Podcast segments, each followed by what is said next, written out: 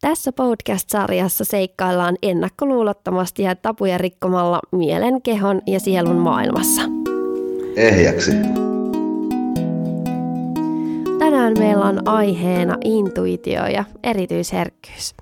Ja meillä on täällä minun ja Jennin kanssa studiossa myös Niina Haddadin, hyvinvointivalmentaja, joukaohjaaja ja energiahoitaja. Lähdetään tästä intuitiosta ensimmäisenä liikenteeseen. Niin mikä on oikein intuitio? Se on semmoista sisäistä tietämistä, viisautta. Sitä voisi kutsua mun mielestä jopa sielun viisaudeksi tai semmoiseksi selvätiedoksi, että sä vaan tiedät jotakin, että sä etkä oikein osaa edes selittää miksi. Joo, mä oon samaa mieltä, että se on tämmöinen sisäinen ohjausjärjestelmä – ja tietämisen tapa. Eli sä tiedät, että sä tiedät, mutta sä et tiedä, miten sä tiedät. Ja se on ehkä semmoinen tapa prosessoida tietoa. Siinä on tämä kehollinen viisaus ja se eroaa tietoisesta päättelystä siinä, että kun sä ajattelet, niin sä tiedät ajattelevasti tiettyä ajatusta, mutta intuitio on, on tavallaan syvempää tietoa ja on tutkittu, että tietoinen ajattelu olisi, olisi vain 5-10 prosenttia meidän kaikesta ajattelusta. Ja sitten se loppu 90-95 prosenttia olisi sitä intuitiivista ajattelua. Ja jos se noin menee, niin se on se sama jako kuin alitajunta ja Kyllä. tietoinen mieli. Että, Näin just. Että toki, toki mä ehkä koen itse jotenkin sen, että kun meillähän on alitajunnassa jos ne tunnelukot, niin jos me sen alitajunnan perusteella tiedetään tai luullaan tietävämme, niin me saatetaan myös hyvinkin niistä meidän traumoista käsin, niin kuin, että ne sotkee sitä meidän, meidän tietämistä, esim. joku pelko, milloin se ei todellakaan ole, ole niin kuin totta ja sille sinänsä intuitiivista. Onko meillä kaikilla sitten intuitiota? Kyllä mä niin ajattelen, että se on ihan meidän lajikohtainen ominaisuutemme ja, ja se toki kaikilla meillä on, mutta ehkä kaikki eivät sitä riittävästi kuuntele – tai ole siihen sisäiseen ääneensä yhteydessä. Just niin. Ja ei sitä oikein voi edes kuulla kunnolla, jos on hirveästi tunnelukkoja. Ne sekoittaa sitä tosi paljon. Et muistan itsekin joskus aikaisemmin, kun silloin kun ei ole vielä oikein tunnelukkoja käsitellyt, niin intuitio on ehkä yrittänyt huudella sieltä jotain, mutta sitten ei ole vaan osannut. On ollut niin niiden tunnelukkoja vietävissä, että sitten on tehnyt väistämättä päätöksiä niistä käsin, jolloin ne päätökset ei ole ollut välttämättä hirveän hyviä. Kyllä, ja sitten on tietenkin se ihan normaali ylimääräinen kohina, mitä meidän ympärillä koko ajan on, ja kaikkien muiden ihmisten mielipiteet ja äänet, jotka sotkee sitä, että oikeasti se vaatisi sitä, että pysähtyy ja kiinnittää huomiota siihen sisäiseen viisauteen. Ja kun meidän koko yhteiskunta, koulujärjestelmäkin korostaa todella paljon sitä päättelyä, että sitä Kyllä. niin kuin mieltä – mieltä ja päättelyä arvostetaan järkiperäisyyttä, että ei edes lapselle opeteta koulussa minkäänlaista intuition kuuntelemista, sisimmän kuuntelemista tai mitään tunteiden käsittelyä, niin, niin miten siihen voisi edes oikein oppia, jollei Niinpä. sitten vanhemmat opeta. Kyllä, ja sitten kun se on jokaiselle oma yksityinen asia, tavallaan, niin. että se on aika vaikeasti mitattavissa myöskin, että joku rationaalinen ajattelu ja looginen päättelykyky, siinä on aina niin kuin se alku ja keskikohta ja loppu ja sulla on tietyt, tietyt tavallaan markkerit siinä, että minkä perusteella sä etenet, mutta sitten taas intuitio, se on aika va- vaikeasti hahmotettavissa, mm. että se voi olla vain kehollisia tuntemuksia tai jotain signaaleita, mitä niin. sä kuulet tai et kuule. Niin, esim. kylmät väreet tai vatsan niin, pohjassa kyllä, tuntemus. just näin. Ja siitä tunnistaa, kun intuitio monesti antaa semmoisen hyvin lyhyen käskyn, että mene tuonne tai tee näin. Tai, että se ei niin kuin selittele, kun sitten taas mieli kertoo tarinoita ja saattaa lähteä selittämään jotain. Osa niistä tarinoista voi olla tottakin, just perustua siihen järkeen, mutta osa voi olla niistä omista tunnelukoista kumpuavia tarinoita. No miksi meillä on sitten intuitio? Niin, se on mielenkiintoinen kysymys, mihin sitä tarvitaan. Mä ajattelen, että, että se on niin kuin – niin, että se pelkkä rationaalinen päättelykyky ja looginen ajattelu ei riitä. Se on niin kuin tavallaan eri ulottuvuudessa, että tämä menee paljon syvemmälle intuitio, että siinä on niin kuin se laajuus ja sitten siinä on se syvyys. Ja jotta sä voisit mahdollisimman hyvin esimerkiksi tehdä päätöksiä, niin sä tarvitset niitä molempia. Kyllä. Ja se liittyy nimenomaan niin kuin luoviin prosesseihin ja mulle ainakin se toimii vahvistuksena niille omille päätöksille. Mä ainakin pyrin päättämään intuitiivisesti, että, että just niin kuin, että mitä mun kuuluu tehdä tai joku semmoinen sisäinen ohjaus, mitä se sanoo, että mitä, mitä olisi hyvä tehdä ja sitten perustelen sen sillä järjellä, että kyllähän tunne ohjaa ihmisen toimintaa, että vaikka kuinka yrittäisi olla järkiperäinen pelkästään, niin ei se ihan edes oikein onnistu. Toki toisilla ihmisillä enemmän, kenellä se puoli on vahvempi. Mutta kaikkihan on maailmassa tietoisuutta. Tämä on mitä tämmöiset joogit ja muut opettaa, että myös se analyyttinen mieli on, mieli on tietoisuutta, mutta just niin kuin Nina sanoi, niin se intuitio vaan menee sinne vähän niin kuin sen taa, sen yli siitä, että se on semmoinen viisaampi osa meistä ja voi tuntua mystiseltä, että miten jotain voi tietää itsestään muista ilman mitään niin kuin perusteita, mutta se on itse asiassa hirveän luonnollista meille. Kyllä, ja itse asiassa on tutkittu siis suolistoa. Sitä on tietenkin tutkittu paljon niin kuin sairauksien perusteella tai, tai ruoansulatukseen liittyen, mutta tiedetään esimerkiksi se, että suolistossa, jota nimitetään meidän toiseksi aivoiksi, niin siellä on sellaisia reseptoreita, jotka vastaanottaa tietoa nopeammin kuin meidän aivot ja käsittelee. Eli tilanteissa, joissa aivot eivät ole vielä edes reagoineet johonkin asiaan, niin meidän suolistossa olevat hermot ja solut on jo niin kuin ikään kuin käsitellyt sen tiedon. Että ehkä se on sitten se intuition tapa niin kuin jotenkin viestiä meille. En tiedä, mutta tosi mielenkiintoista kyllä on. Nyt ymmärrän, mistä tulee sanonta, että, niin kuin, että listen to your gut. Kyllä. Mä oon muuten aina ihmetellyt sitä. Niin. Kiitos Nina, kun valaisit tätä asiaa. Se on just näin. Joo, tämä oli myös mulle tosi uusi tieto mm. ja mielenkiintoista. Näin mm. me ollaan kokonaisvaltainen. Kyllä. Niin Kyllä. ei tule ajatelleeksi myöskään tällaistakaan puolta meistä. Miten sitten tämä intuitio, jos sitä osaa vaan käyttää, niin miten se voi niin vaikuttaa sitten omaan elämään? No just niin kuin tuossa ja vähän kerroinkin, niin ainakin itse pyrin tekemään päätökset ensisijaisesti sillä intuitiolla nykyään, että, että ennen olin hirveän järkiperäinen ja sitten tämmöisen tunnetyöskentelyn myötä, kun on herkistynyt ja se intuitio on kasvanut, niin sitten se on mennyt niin kuin toisinpäin, että mä käytän järkeä mahdollisimman vähän. Jotenkin arvosta. Sille jotenkin hyvällä tavalla, että, että se intuitio on se johtaja ja se järki on se, järki on se niin mikä sitten perustelee niitä asioita ja mikä seuraa, että sillä vahvistan asioita. Mutta silloin myös intuitio on myös hirveän hauska leikkiä ja sitä niin testata, että onko oikeassa, että vaikka saatan joskus jotenkin, että mitä, mitä joku ihminen sanoo vaikka seuraavaksi, niin sitten on niin jotenkin saattanut tulla se jopa se intuitiivinen tieto siitä tai saattaa niin kuin sitä itse harjoitella sille, että saisiko sellaista tietoa. Joo, kyllä mullakin se on aika vahvasti elämässä, että en, en oikein tiedä, miten voisi elää ilman intuitiota, että se on vähän semmoinen sisäinen kompassi kyllä, jonka perusteella teen aika paljon päätöksiä nykyään, mutta samoin kuin Lotta, niin aikaisemmin en tehnyt niin ja valitettavasti sitten myöskin sain kokea ne seuraukset. Ja se on ehkä sitä, että niin kuin prosessoi syvällisesti tietoa ja havainnoi eri asioiden tai ilmiöiden tapahtumien tai ihmisten vaikutusta omaan elämään ja omaan itseen. Ja, ja oikeastaan niin kuin mulle se merkittävin juttu on se, että kun mun täytyy joku, joku päätös tai valinta tehdä – niin mun täytyy viedä se niin kuin tavallaan koko kehon kautta, että miltä tämä minusta oikeasti tuntuu. Mm. Ja silloin, jos se asia vaikuttaa hyvältä, näyttää hyvältä, kuulostaa hyvältä, mutta se tuntuu pahalta, mm. niin mun on luotettava siihen, että, että okei, että tämä ei ole mua varten. Sinänsä siinä asiassa ei välttämättä ole mitään vikaa. Kyse on siitä, että onko se minua varten.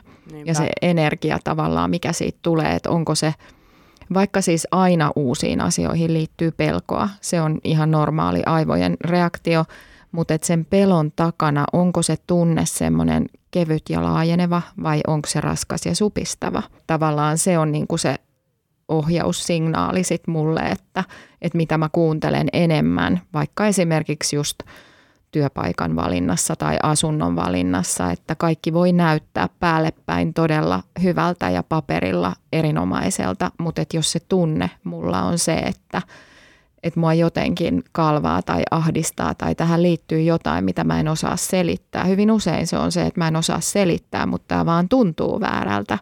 Ja silloin voi tietysti olla haasteena se, että miten sä perustelet ne sit jos siihen liittyy muita ihmisiä. Intuitio on just silloin hirveän hyvä, jos ei ole saatavissa tarpeeksi tietoa tai pitää tehdä se päätös tosi nopeasti, niin kyllä. silloin se on niin kuin ihan loistava. Joo, mutta sen olen kyllä niin kuin huomannut, että joka kerta, jos kuuntelee sitä intuitiota ja se yleensä aina on oikeassa, niin sitä seuraa semmoinen rauhan tunne. Mm. Et riippumatta siitä, että jos siihen liittyy pelkoa esimerkiksi uudesta, mutta että se takana oleva tunne on semmoinen rauhallinen, varma olo siitä, että näin mun kuuluu tehdä. Mä itse asiassa just luin intuitiotutkijasta juttua ja hän siinä sanoi, tai siinä artikkelissa sanottiin, että intuitio voi olla myös väärässä. Ja on mullekin käynyt silleen, että mä ainakin niin kuin kokenut, että se olisi mun intuitio ja sitten se ei olekaan ollut oikeassa, mutta ei se myöskään ole aina ihan niin helppoa tunnistaa, että milloin se on se sun psykologinen mieli, joka, joka on vähän silleen, hei, olen intuitiosi, kuuntele minua. Aivan. et, et, se, on, se, on, se saattaa olla hankala, koska ei aina tule niitä kehotuntemuksia tai ei aina aina ehkä välttämättä tuu edes niin sitä syvää rauhan tunnetta, että mm. se, se niin riippuu tilanteesta. Kyllä, mä luin jostain tämmöisen lauseen, jäi mieleen, kun intuitio on se hiljainen ääni sisälläsi, joka neuvoo sinua valitsemaan sen, minkä sielusi tunnistaa oikeaksi. Mm, todella hyvin sanottu. On tosi kauniisti kyllä sanottu.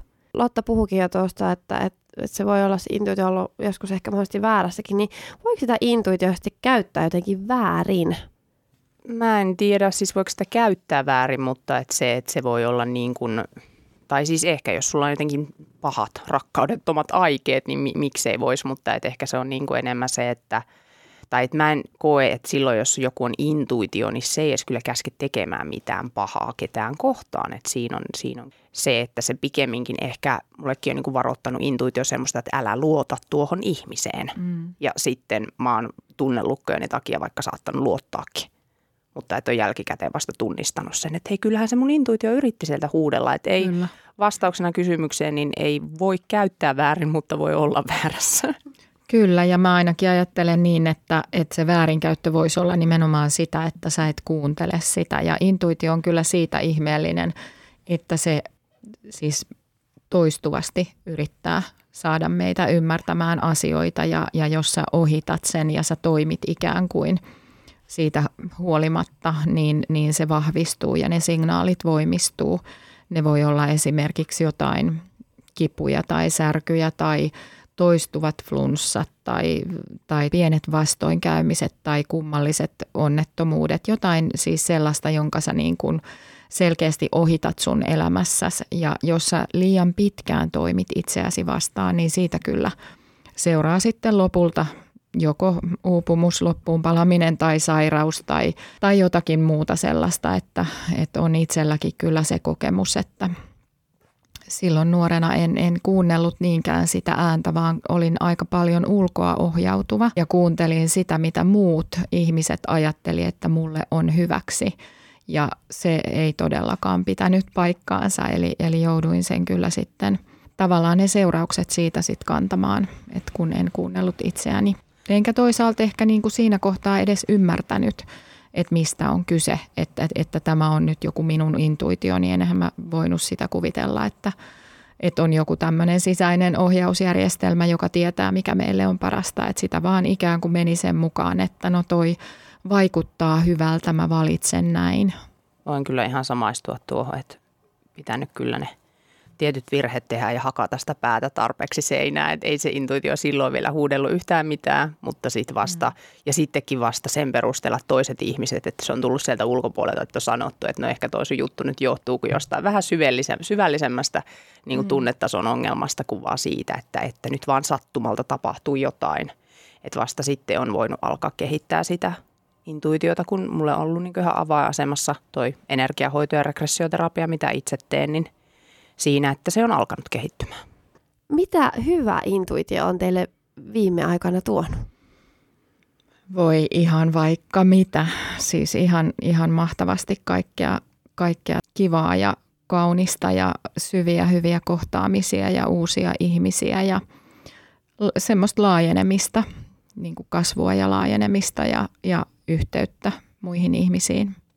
Ihan sama juttu just noissa ihmissuhteissa, niin mm. niin se, että kun tapaat jonkun ja sitten tulee se fiilis, että ei vitsi, että nyt tässä on joku juttu tai mun nyt kuuluu tutustua tuohon ihmiseen paremmin tai mennä vaikka johonkin hänen hoitoon tai mitä ikinä se onkaan. Ja, ja sitten, no just vaikka aloitin yhden sellaisen kurssin, joka tuntui tosi ohjatulta, niin siinäkin vähän se pelko sieltä huuteli niin kuin taustalta raha-asioiden vuoksi, mutta sitten just täytyy osata muuttaa sitä tietoisuuden tilaa ja tunnistaa, että se on sitä pelkoa ja tunnistaa, että mikä, mikä on pelko ja mikä on intuitio.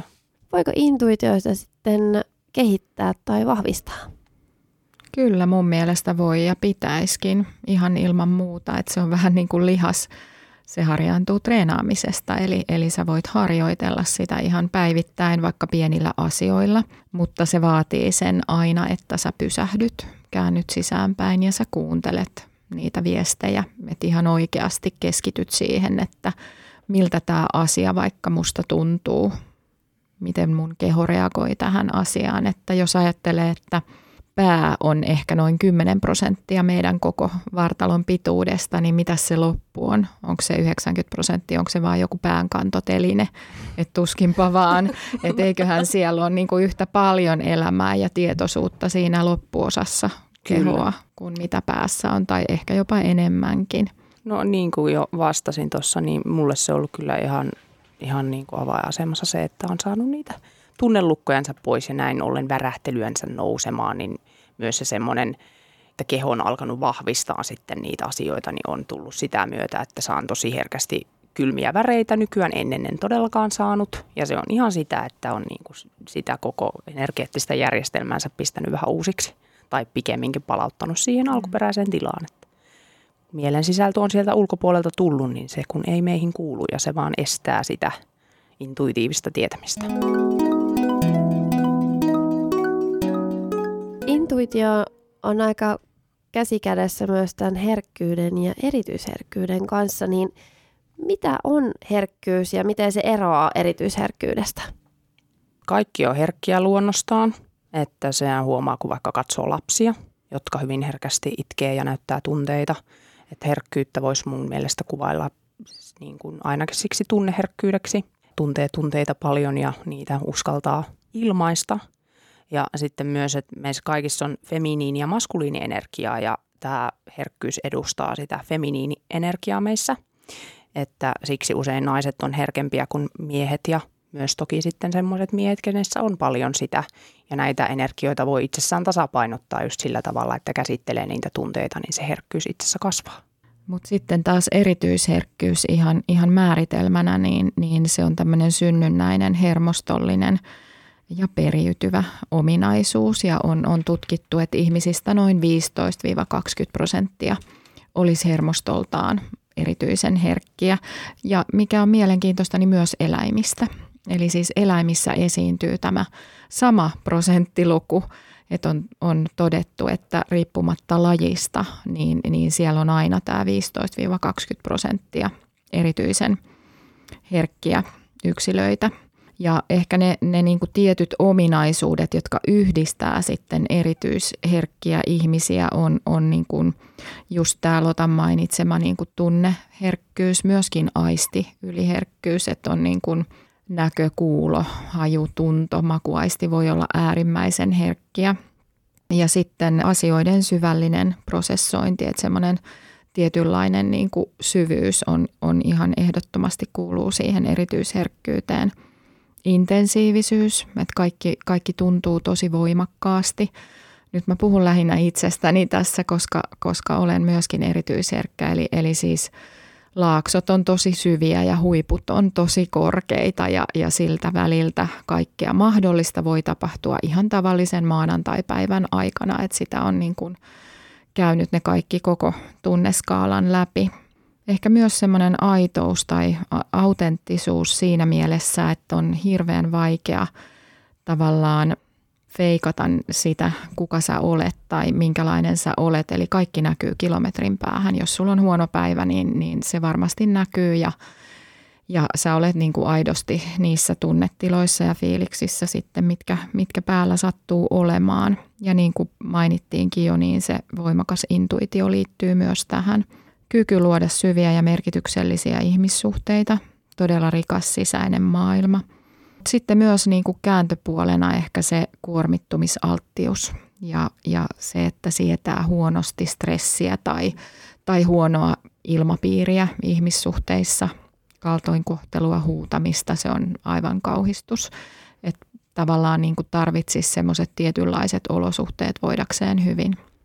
Tässä oli ihan niin kuin puhuisi myös mun suusta, että tunnistan kyllä ihan täysin, mitä Niina just kerroit näistä. Niin, mutta miksi meitä erityisherkkiä sitten on maailmassa? No sehän perustuu just siihen hermostoon, että kuten tieteen mukaan tietoisuuskin perustuu. Jotenkin ymmärtänyt taas sinänsä silleen syvällisemmin sen jotenkin, että kun me ollaan jo niin kuin sielutasolla se pala tietoisuutta, mitä me ollaan, niin me ollaan jo, meissä on jo niin kuin eroja, kun me tänne tullaan siinä herkkyydessä. Ja että, että, että kaikki ei vaan sel, selity pelkillä geeneillä, psykologialla, vanhemmilla, ympäristöllä, vaan että kyllähän voi huomata jo vaikka samojen vanhempien lapsissa eroja näissä herkkyyksissä, aisti yliherkkyydessä – että silloinhan joku syvempi aspekti elämästä selittää sitä. Ja mä siis itse, no mulle tämä termi, mä oon ajatellut, että se on vähän semmoinen muotitermi jotenkin, että mä tunnistan hyvin nuo kaikki tuommoiset niin tunteisiin ja ihmissuhteisiin liittyvät ja tuohon intuitiivisuuteen liittyvät jutut itsestä, mitä Niina tuossa kuvaili. Mutta sitten mulle taas ei semmoinen niin aisti, mulle ei semmoista aistiyliherkkyyttä ehkä ole, että mä en ole niin kuin reagoi niin vahvasti mihinkään valoihin tai ääniin tai en välttämättä tykkää mistään kovista äänistä ja muista, mutta tota, että ne ei niin kuin jotenkin vaikuta muuhun niin vahvasti. Ja tai sehän on aina suhteellista, se on aina se oma kokemus, mihin me verrataan. Ja mikä saa meidät vertaamaan, niin on ne meidän viisi aistia mm. niin kuin muihin ihmisiin. Että tärkeintähän olisi se, että olisi jotenkin sinut sen kanssa, mitä itse on ja hyväksyä sen. Kyllä, nimenomaan näin ja sillä se skaala on aika iso, että jollakin saattaa olla ne kaikki tyypilliset ominaispiirteet. Mulla on myös toi, toi aistiyliherkkyys, eli, eli niin kuin kuumalle ja kylmälle ja kovalle metelille ja häiritsevälle kirkkaille valoille. Ja ne korostuu oikeastaan ehkä vaan silloin, kun sä oot väsynyt tai stressaantunut. Et silloin, jos kaikki on ihan hyvin, niin en mä silloin reagoi niihin voimakkaasti – mutta siihen liittyy esimerkiksi se, että et on tosi vaikea nukahtaa, jos ei ole pimeätä ja hiljasta ja, ja viileetä. Että olen matkustanut joskus Australiaan 38 tuntia enkä nukkunut niin kuin silmänräpäystäkään, koska en voi nukkua missään liikkuvassa laitteessa, missä on paljon ihmisiä ja koko ajan tapahtuu ja on valosaa ja, ja muuta. Että normaali elämässä, normaalitilanteessa ne ei välttämättä siis tosiaankaan korostu eikä näy nämä kaikki piirteet – mutta se sun kysymys siitä, että miksi, miksi näin on, niin mä oon miettinyt tätä paljon, että, että ehkä se on niin, että se on niinku lajin kehittymisen kannalta ollut tärkeä ominaisuus sekä ihmisissä että eläimissä. Että on tarvittu tietty määrä niitä yksilöitä, jotka reagoi herkästi esimerkiksi silloin, kun joku vaara uhkaa. Mm. Niin nämä on niitä yksilöitä, jotka varoittaa sitten näitä muita ihmisiä tai muita eläimisiä, eläimiä siitä, että nyt – nyt on jotakin ilmassa, vaikka kukaan muu ei siihen tavallaan vielä, vielä reagoiskaan. Ja työelämässä, kun on paljon puhuttu myös työuupumuksesta, niin tuli vastaan tämmöinen kommentti, että erityisherkät on niitä kanarialintuja työpaikalla. Eli ennen vanhaan kaivoksessa, kun oli, oli kanarialintuja häkissä varoittamassa siitä, että ilma loppuu ja nyt on aika palata maan pinnalle, niin, niin nyt sitten erityisherkät ehkä ovat niitä hektisen työympäristön kanarialintuja, että ne uupuu nopeammin ja ensimmäisenä. Mutta sitten on myös näin, että, että erityisherkkien nämä erityiset ominaisuudet ehkä toimivat, toimivat niin kuin muullakin tavalla sen yhteisön hyväksi. Et usein nämä ihmiset on tosi empaattisia. Mm. Heillä on usein kyky kohdata ihmisiä erityisen niin kuin lämpimällä tavalla, on halu auttaa vilpitön kiinnostus toisen hyvinvointiin. Että nämä saattaa usein olla niin, että ne on niitä, niitä parantajia tai niitä tietäjiä tai ovat olleet niitä viisaita eukkoja. Tai, Todellakin. niin, että jotenkin mä niin kuin ainakin itsessäni tunnistan kyllä tämän, tämän ominaisuuden myös. Samoin eikä pystyisi edes toimimaan semmoisessa työssä, mitä itsekin tekee niin kuin ilman sitä, että olisi empaattinen ja osaisi lukea ihmisiä ja et, et se, ei, eihän semmoiseen työhön vaan yksinkertaisesti hakeutus, eikä, eikä olisi hyvä siinä, jollei olisi sitä herkkyyttä. Totta. Onneksi meitä kaikkia tarvitaan. Kyllä. Mutta sekin voi tosiaan mennä yli sit siinä, että jos, jos on niin kuin ylikorostunut tämä empaattisuus, niin, niin siinä tulee sitten eteen tämä omat rajat ja jaksaminen. Niin. Että usein on niin, että erityisherkillä on, on tota ongelmia tai haasteita näiden rajojen kanssa. Niin, että ei pidä hypätä kaivoon toisen perässä, vaan pitää pitää, pitää huolta siitä mm. omasta energiasta ja Kyllä. putsata niitä. Että jos ihmisten kanssa tekee töitä, niin tota, ei voi vaan sitten jäädä niin kuin elämöimään sitä, että apua kun tällä toisella ihmisellä on niin kamalaa. Niin, ja ketään ei voi väkisin pelastaa, se vaan niin, on niin, että sun täytyy itse huolehtia omasta jaksamisesta, mutta se, että sulla on niin kuin tavallaan ne – tuntosarvet koko ajan on, on pystyssä ja sä koko ajan skannaat sitä sun ympäristöä ja sä luet ihmisiä, mistä ne tulee ja mitä, mitä haasteita niillä on, niin siihen hirveän helposti lähtee mukaan, että sä lähdet ikään kuin toteuttamaan sitä, sitä hoitamista tai sitä auttamista, vaikka sulta ei ole sitä edes pyydetty, koska se vaan tulee luonnostaan. Mä ainakin koen, että, että itsellä on ollut sellainen lapsuus, kun isä oli alkoholisti – niin että piti olla ne tuntosarvet mm, pystyssä, Kyllä. koska piti ihan jatkuvasti lukea häntä, että milloin hän räjähtää hänen tunnetilojaan ja kun hän ei osannut ottaa mitään negatiivisia tunteita vastaan, niin sitten, sitten hän sitä niin kuin jätti ne sulloinen sinne sisäänsä ja myös se niin kuin hän ei osannut ottaa mun herkkyyttä vastaan, koska hän ei ollut hyväksynyt omaansa. Nyt puhun hänestä tällä tavalla, koska hän on edesmennyt jo, muuten en varmaan tohtisi näin puhua. S- mulla ainakin alkoi semmoinen niin oman herkkyyden kieltäminen siitä, koska mä luulin, että se on väärin, se ei ole hyväksyttävää, se on hä- häpeällistä, että niin kuin, koska ihminen, joka häpeää itseään, niin hän, hän kokee, että hänessä on jotain väärää. Häntä ei ole hyväksytty semmoisena kuin hän on ymmärrän sen nykyään, että miksi mä koen, että nehän on, nehän on just se meidän vahvuus, mistä me voidaan ammentaa sitä apua muille ihmisille, ne meidän haavat, että mä oon tarvinnut ne tuntosarvet, mm. koska mä tarvin niitä tuntosarvia mun työssä siitä, mitä mä oon tullut tänne tekemään ja niin kuin, millä tavalla ihmisiä auttamaan. Kyllä, ja se on tosi yleistä, siis ainakin mitä tunnen muita erityisherkkiä, niin siellä on kaikilla joku traumaattinen tausta lapsuudessa, että mä en tiedä miten paljon se vaikuttaa tai altistaa herkkyydelle, kun se on kuitenkin synnynnäinen hermostollinen ominaisuus, niin se ei ole pelkästään kasvatuksen mm, tulos mm, tai niin kasvatuksen tosiaan. puutteesta johtuva tai, tai siitä perhedynamiikasta johtuva, mutta mm. et jo, jostain syystä sitten nämä herkät ihmiset vielä niin kuin – vahvemmin kokee ne ongelmat, mitä siellä perheessä on ollut. Puhuin tuossa siitä, mm. mitä ollaan sielutasolla, niin uskon kyllä hyvinkin siihen, että uskon Joo. kantavani sitä myös mukana, mutta sitten se, mikä niin kuin tuo sen tässä elämässä esille tai vahvistaa sitä, niin sitten on ne omat elämän kokemukset. Kyllä, mutta sitten siihen liittyy myös sekin hyvä puoli, että kun sä olet se herkkä siinä perheessä ja sä koet voimakkaasti ja sä ahdistut voimakkaasti ja, ja kun on tämä kuormittumisherkkyys ja alttius, ettei tavallaan – siedä eikä kestä sitä huonoa oloa, niin, niin se pakottaa sut tekemään niille asioille jotain. Se pakottaa sut tutkimaan niitä mm. asioita, kun joku toinen vaan menisi ja porskuttaisi eteenpäin vuosikymmeniä ja ehkä saisi jonkun, en tiedä, syövän tai, tai mm. jonkun muun sairauden, mutta erityisherkkänä on siis mahdotonta elää semmoisen taakan kanssa, että sun on mm. ikään kuin pakko ruveta niitä käsittelemään. Ja sitä kautta sä parannat sitä koko sun perhettä, vaikka Kyllä. ne muut eivät alkaisi käsittelemään niitä asioita. Mutta kun sinä teet sen, niin se vaikuttaa koko sun perheeseen. Ja kollektiivisesti meihin Kyllä. kaikkiin. Jopa Nimenomaan. se, että yksi ihminen tekee tunnetyötä, vaikuttaa kollektiivisesti meidän yhteiseen tietoisuuteen. Wow, on tämä erityisherkän elämä kyllä ja herkkyys muutenkin itsessään niin tosi mielenkiintoista. Puhuttiinkin vähän tuossa jo vähän siitä, että minkä tyyppisiä nämä, tai mitä voi olla näitä aistiherkkyyttä ja tunneherkkyyttä ja muuta, niin minkä, millä tavalla ne sitten ilmentyy nämä kaikki e, erityisherkkyyden ja herkkyyden piirteet? Kuten sanoin, niin kaikilla ei ole suinkaan kaikkia. Mutta että sen määritelmän mukaan, olikohan niin, että, että siinä testissä, jonka kuka tahansa voi, voi tehdä, netistä se löytyy, niin siinä on kai 23 eri ominaisuutta, jota voi testata. Ja, ja se ei tarkoita sitä, että jos sulla ne kaikki täyttyy, niin vain silloin voit kutsua itseäsi erityisherkäksi, vaan voi olla niin, että siellä on esimerkiksi vain yksi, mutta sä koet sen todella vahvasti sopivan itseesi, niin se jo riittää määrittelemään, että sä olet erityisherkkä.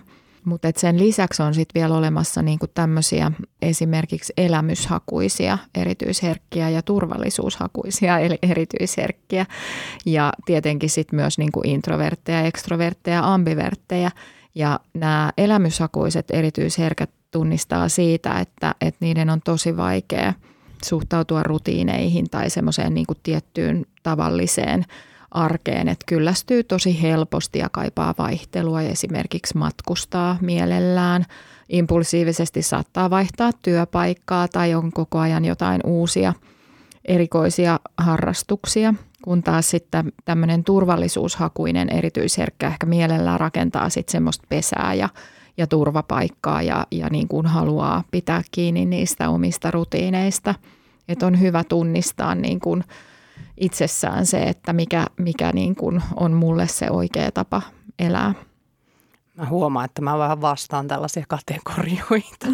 mä olen enemmän purkaa niitä kuin sitä, että niin kuin lyödään leima otsaa. Ja mm. Se on vaan meille ihmisille niin luonnollista, että me halutaan luokitella asioita ja jotenkin löytää se semmoinen diagnoosi itsellemme, jotta voisimme ymmärtää itsemme paremmin. Ei siinä ole mitään väärää. Kyllä. Se on inhimillistä. Täytyy myös sanoa, että erityisherkkyys ei ole diagnoosi. Niin, siis no, samalla tavalla kuin joku. vaan. niin, niin, niin, ymmärrän, mutta että jollekin kuuntelijalle selvennykseksi, että mm. se ei mm. ole mikään tällainen lääketieteellinen diagnoosi tai sairaus, niin kuin joku ADHD tai, tai muu tällainen. Se on ominaisuus. Tavallista herkemmin reagoiva ja aistiärsykkeitä tarkasti ja syvällisesti prosessoiva hermostojärjestelmä eläinaaronin mukaan, joka on tätä paljon tutkinut, niin hän on tämmöisen määritelmän tehnyt. Miten tuo erityisherkkyys sit käännetään vahvuudeksi? Ala parantajaksi. no joo. tai vastaavaksi.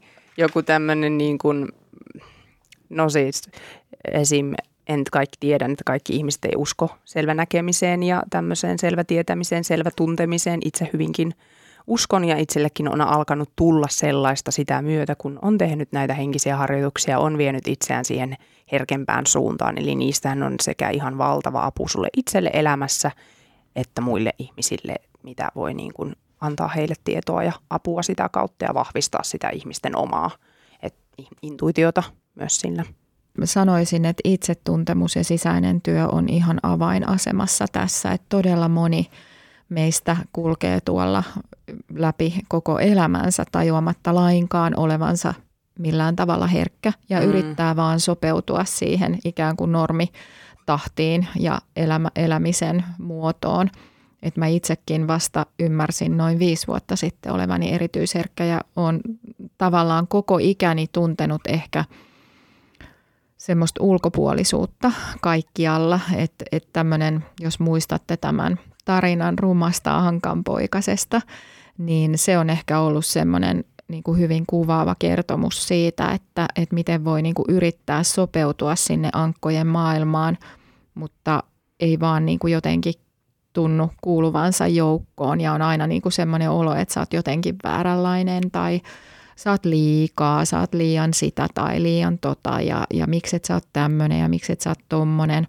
Ja jotenkin sitten kun mä löysin tämän erityisherkkyyden, niin ensin mä kyllä siitä jotenkin ärsyynnyin aika kovasti – ja ajattelin, että taas joku ihmisryhmä vaatimassa jotakin erityiskohtelua, että on se nyt kummallista. Ja tota, se jotenkin suututti minua kovasti. En siis ollenkaan tunnistanut itseäni siitä kuvauksesta ja kuinka ollakaan sitten hiukan myöhemmin. Muistan päivänkin täsmälleen, se oli kesäkuun 5. päivä 2014.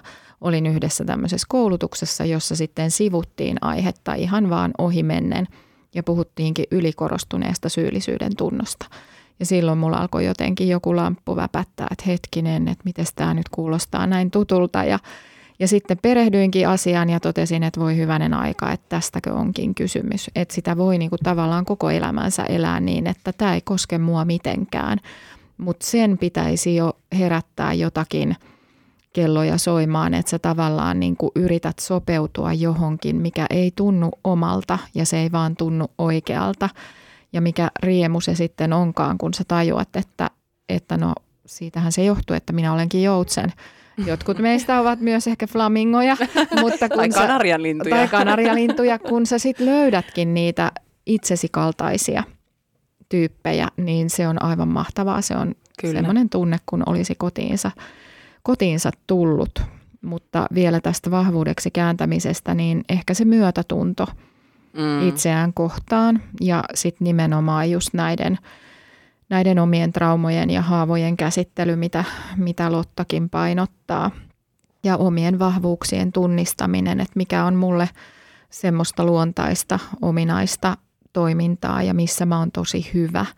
Ja sitten esimerkiksi ihan niin kuin erilaisten valmennusten kautta, että nyt mä itse työssäni valmennan muita erityisherkkiä löytämään sen heidän niin kuin elämänsä punaisen langan tai tai autan heitä elämään sellaista voimaantunutta elämää, mikä sitten tukee sitä erityisherkän hyvinvointia. Mä taas valmennan tai enemmän, enemmänkin hoidan sellaisia ihmisiä, jotka taas ylipäätään haluaa sitä niin kuin omaa herkkyyttä kasvattaa ja niin kuin se, me näen sen jotenkin sen niin kuin feminiinienergian kautta tai, tai että se siinä on, sen kasvattaminen on niin kuin siinä keskiössä. Miten sitten, kun löytyy tämmöinen erityisherkkä lähipiiristä, niin suhtautua sitten häneen? Ihmisten pitäisi antaa olla semmoisia kuin he on ja yrittää jotenkin tukea sitä ja kysellä siitä hänen maailmastaan, että miten hän kokee. Ja totta kai se voi olla hankalaa, jos on itse hyvin erilainen – tai sitten on myös hyvä huomata se, että jokainen ihminen on meistä peili. Että mm. jos ei ole itsessään sitä herkkyyttä hyväksynyt, niin sitten siinä voi helposti käydä niin, että sitten, sitten tuleekin, että no miten sä nyt oot tollainen itkupilli tai mm. jotain, jotain vastaavaa. Mm. Että, että siinä kohti taas pitäisi ymmärtää kääntyä sisäänpäin, jos itse jotenkin vahvasti reagoi vihalla esim. toisen herkkyyteen. Tuo oli tosi hyvä ja tärkeä huomio. Kiitos Lotta. Mutta mä sanoisin myös, että, että suhtautuu samalla tavalla kuin muihinkin ihmisiin, eli mm, ystävällisesti kyllä. ja ymmärtäväisesti, mutta myös, myös niin, että antaa tilaa ja aikaa prosessoida asioita, ettei ei varsinkaan niin kuin hoputa tai tai tota komentele tai painosta tekemään mitään. Et usein voi olla, että herkillä voi olla niinku vaikeuksia tehdä päätöksiä sen takia, että sitä informaatiota on niin paljon, mm. että se pitää ensin prosessoida ennen kuin pystyy niinku jotenkin jäsentämään sitä asiaa. Erityisherkkien ei pitäisi olettaa, että koko maailma mukautuu heihin. Et sitä ei tule tapahtumaan ja, ja se on ihan turha toive, että tavallaan täytyy niinku itse – sen oman itsetuntemuksen kautta ymmärtää valita sellaiset tilanteet ja ihmiset ja, ja olosuhteet, joissa itse voi hyvin. Että täytyy huolehtia siitä riittävästä palautumisesta, levosta ja ravinnosta.